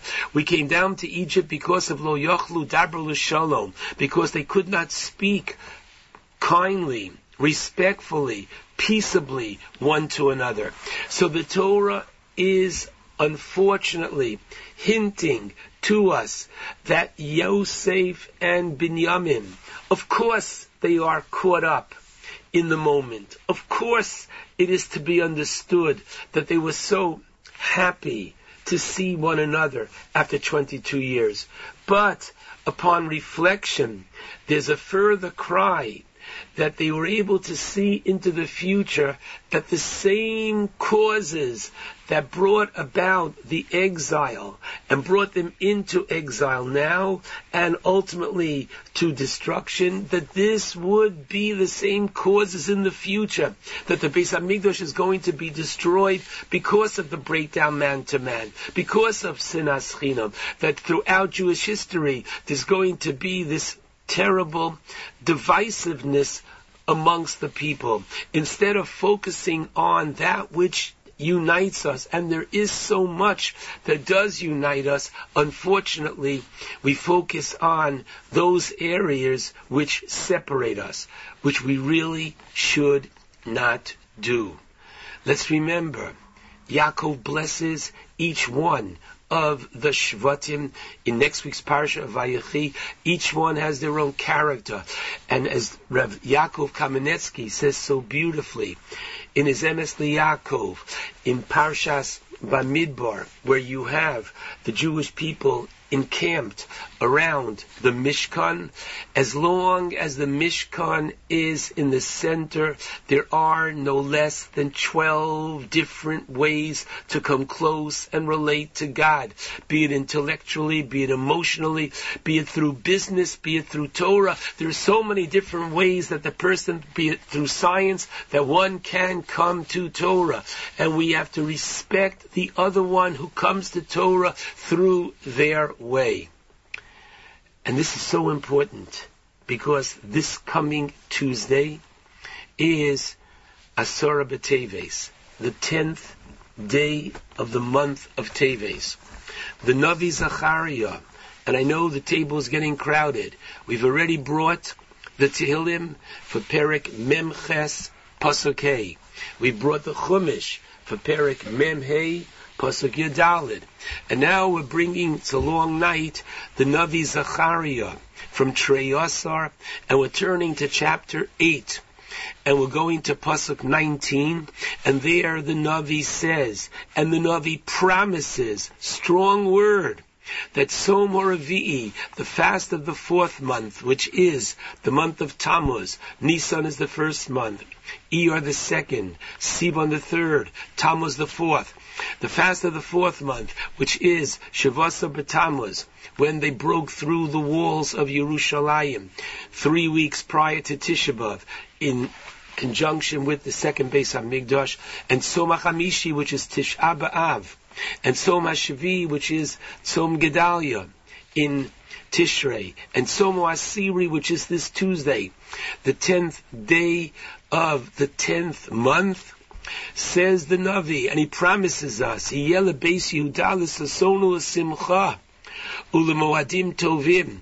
These fast days will be holidays. Please God. We, our children, our grandchildren will not have to fast on these fast days. They will become holidays. But until that point, we need to fast. What happened on Asarah B'Teves? So we know that on Asarah B'Teves, the Navi Yecheskel, who was in Bavel, was told by God to write down that on this day, this was the day that Nebuchadnezzar put a siege around Yerushalayim in conjunction with the destruction of the first Beis Hamikdash. The siege lasted for two and a half years, and unfortunately, this was the quote beginning of the end, which led to the ultimate destruction of the first Beis Hamikdash, which literally the second one paled, was considered like the moon, as opposed to the first Beis Hamikdash, which was the sun. Meaning there was so much more Hashras Shechina, there was so much more of the divine presence found in the first Beis Hamikdash than there was in the second. Our rabbis tell us that in each and every generation, when the Beis Hamikdash was not built, so we have to realize that yes, it was destroyed in their day, but it wasn't built in our day. We share some of that responsibility. And that's what we take upon ourselves this Tuesday. Unfortunately, some of the responsibility. And therefore, we try to learn on Asar B'Teves the message that the Torah is communicating to us through Yosef and Binyamin. Otherwise, you have to ask yourself, why is this put in the Torah in the first place? And the answer is, as the Maharal in his Gur Aryeh says, this moment, a very personal one, a very private one, a very emotional one, between Yosef and Binyamin, this too is Masei Avos Siman Labanim, is literally a portent for the future.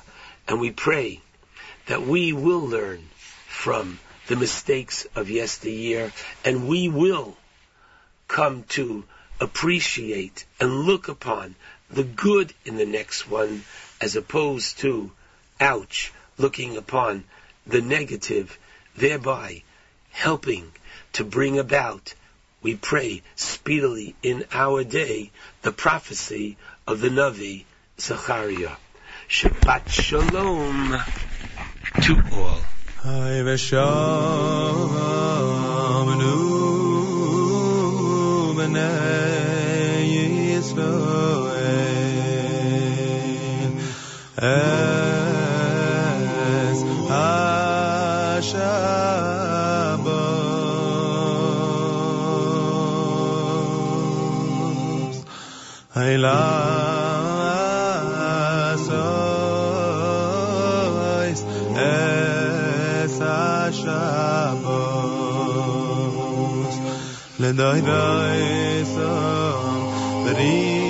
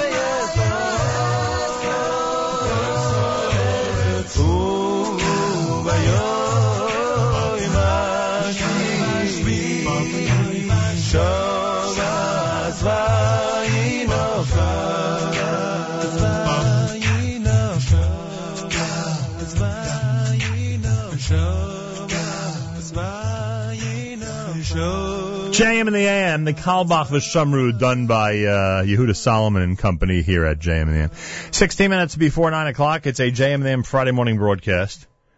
Coming up at, um, there we go. Coming up at, uh, can't even think anymore. At 9 o'clock, it's Naomi Nachman. She'll be doing a, uh, another brand new edition of a Table for Two. Uh, that happened starting at uh, 9 o'clock this morning until 10. today, let me just bring up Naomi's uh, lineup. Today she's going to be uh, speaking with Seth Levitt of Abeles and Heymann, showing the brand new line of salads, and Serena Raffi of Serena Sephardic Cooking, and Michael Solzbank from Claire's Kosher Kitchen, a commercial kosher kitchen in Queens. All three of them are her guests coming up between 9 and 10 this morning. The video is already up at NachumSegal.com. You can see the show, and you can hear everything starting at 9 o'clock on jmintheam.org, and of course, on the NSN app. Followed by the Kedem presentation of our amazing Erev Shabbos music mix, which I must say is pretty amazing. That goes all the way until candle lighting. Um, some very prominent rabbis have recommended that uh, upon occasion I uh, study on the air in memory of my mother's Sefer Ahavas Chesed, which is the laws of Chesed of the Chofetz Chaim, and we've done this um, a few times before and I appreciate uh, the indulgence of the audience as we do this in memory of uh, Esther Basar Yosef Alevi. Chofetz Chaim writes, understand clearly that this proactive mitzvah of lending money is only in the context of the lender having discretionary money that can be used for that for this purpose. But if he doesn't have any spare money, he is not obligated to go out and borrow money in order to lend it out to someone else, even though the lender knows the borrower is trustworthy or if the borrower gives him security that to do so is not obligatory, but rather is part of the trait of kindness. And if the lender has his money tied to a loan he gave to some other person, and the due date arrived for the loan repayment, there are those halachic authorities who hold that it is as though he has available spare money and the lender is obligated to go to that other person and collect back his loan and then lend it to this man. Obviously this is so if his money is being held for safekeeping by someone else, and without a doubt, according to the unanimous opinion of all of our authorities, the lender cannot excuse himself from lending out his money merely because that money is not literally in his home, since there's a halachic rule that money, anything being held for safekeeping for someone is always considered as being in possession of its owner, no matter where that money or article may be at that moment, and so he must take that money and lend it out. And if the lender is too lazy to do this, then the law requires him to borrow money from someone else in order to lend it to this man. This is uh, one of the um, halachos, one of the guidelines in Sefer Ahavas Chesed, and a topic that we have been exploring about lending money. And uh, for those of us who never thought there were laws that govern this, uh, the Chofetz Chaim proved otherwise with this amazing work, Sefer Ahavas Chesed, in memory of uh, Esther Basar Yosef Halevi, and I thank you for your indulgence. JM in the AM reminder, uh, on tomorrow night, uh, Avrami is going to be hosting Saturday Night Segal. It's going to be presented starting at 9 p.m. Eastern Time on our stream at jmintheam.org and on the NSN app, featuring words of Rabbi Eliezer Zwickler on the Torah portion. And um, Sunday morning, it's Matis, of course. JM Sunday starts at 7 o'clock Eastern Time.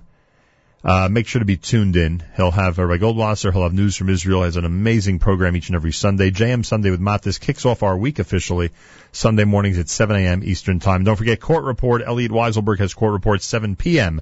on Sunday on our stream and on the uh, NSN app, so you can be up to date on everything happening in Yeshiva League sports, basketball, hockey, etc. More coming up. This is a Friday morning edition of JM in the AM. Candle lighting, by the way. Candle lighting at 4:11 on this Erev Shabbos Parshas Vayigash.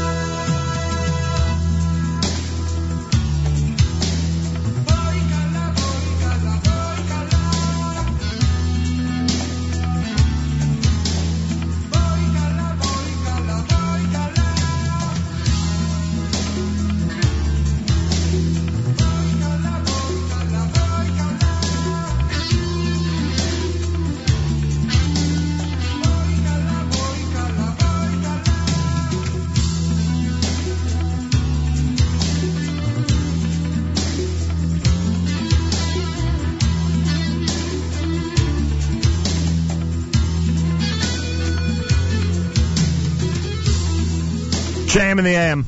Love you a ton. Friday morning, clouds, sun later on with a high 51. Can you believe it's going to be 33 degrees tonight? Boo. As next week uh, continues, it'll warm up again, so. I said last night that at some point it's going to happen, the 5 degree weather, but apparently we're okay for the next few days in this area. JM in the AM ready to wrap things up here on a uh, Friday morning Erev Shabbos. As I said, Naomi Nachman, a brand new edition of Table for Two coming up next. You can see it all on NachumSegal.com. You can hear it on jmintheam.org and on the NSN app. Want to thank uh, Ma'ayanot Yeshiva High School. I just got the official email. You're invited to join your daughters and experience our Friday morning Ma'ayanot Minyan. Minyan starts at 8, will be followed by breakfast and special guest speaker Nachum Segal on the topic, a radio announcer's perspective on prayer. Thank you to our Tefillah committee. Thank you, Tefillah committee, for arranging the program. At 9.30, the day of big ideas begins. So I'm the warm-up act for the day of big ideas. I have no big ideas. I'm just the warm-up act. Uh, but right after that, the day of big ideas includes uh, former Rhodes Scholar Dr. Jeremy Dauber, um, Mrs. Tamara Pell, Mrs. Randy Bernstein, Mrs. Enid Goldberg, Dr. Julie Goldstein, Mrs. Esther Slomnicki, Mrs. Yael Weil, all participating on a day of big ideas, formerly known as the Day of Study in the Liberal Arts and Sciences. So there you have it. Anybody out there wants information, you can contact Pam Ennis at the Ma'ayanot Yeshiva High School if you want to sponsor the event or if you want to be there. And I look forward to uh, being the warm-up act um, after their minion this coming Friday morning. Bezrat Hashem. A week from today. So we're not, I will not be here a week from today. Usually the 25th of December I am, purposely so, but obviously for this, because of this invitation, I will not be here a week from today.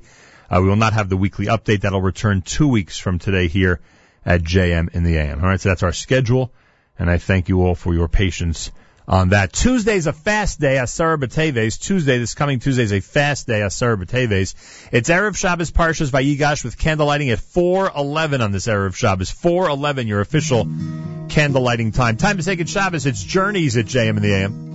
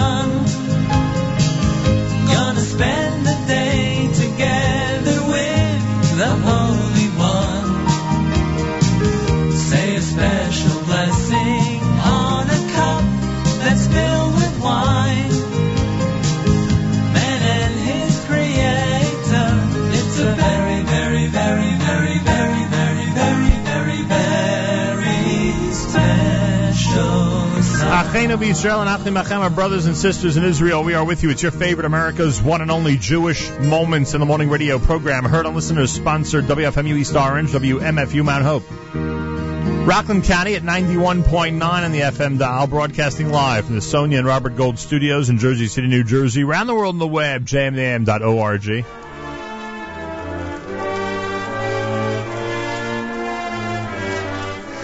Wraps up a great week for us here at JMM. I thank all of you for tuning in.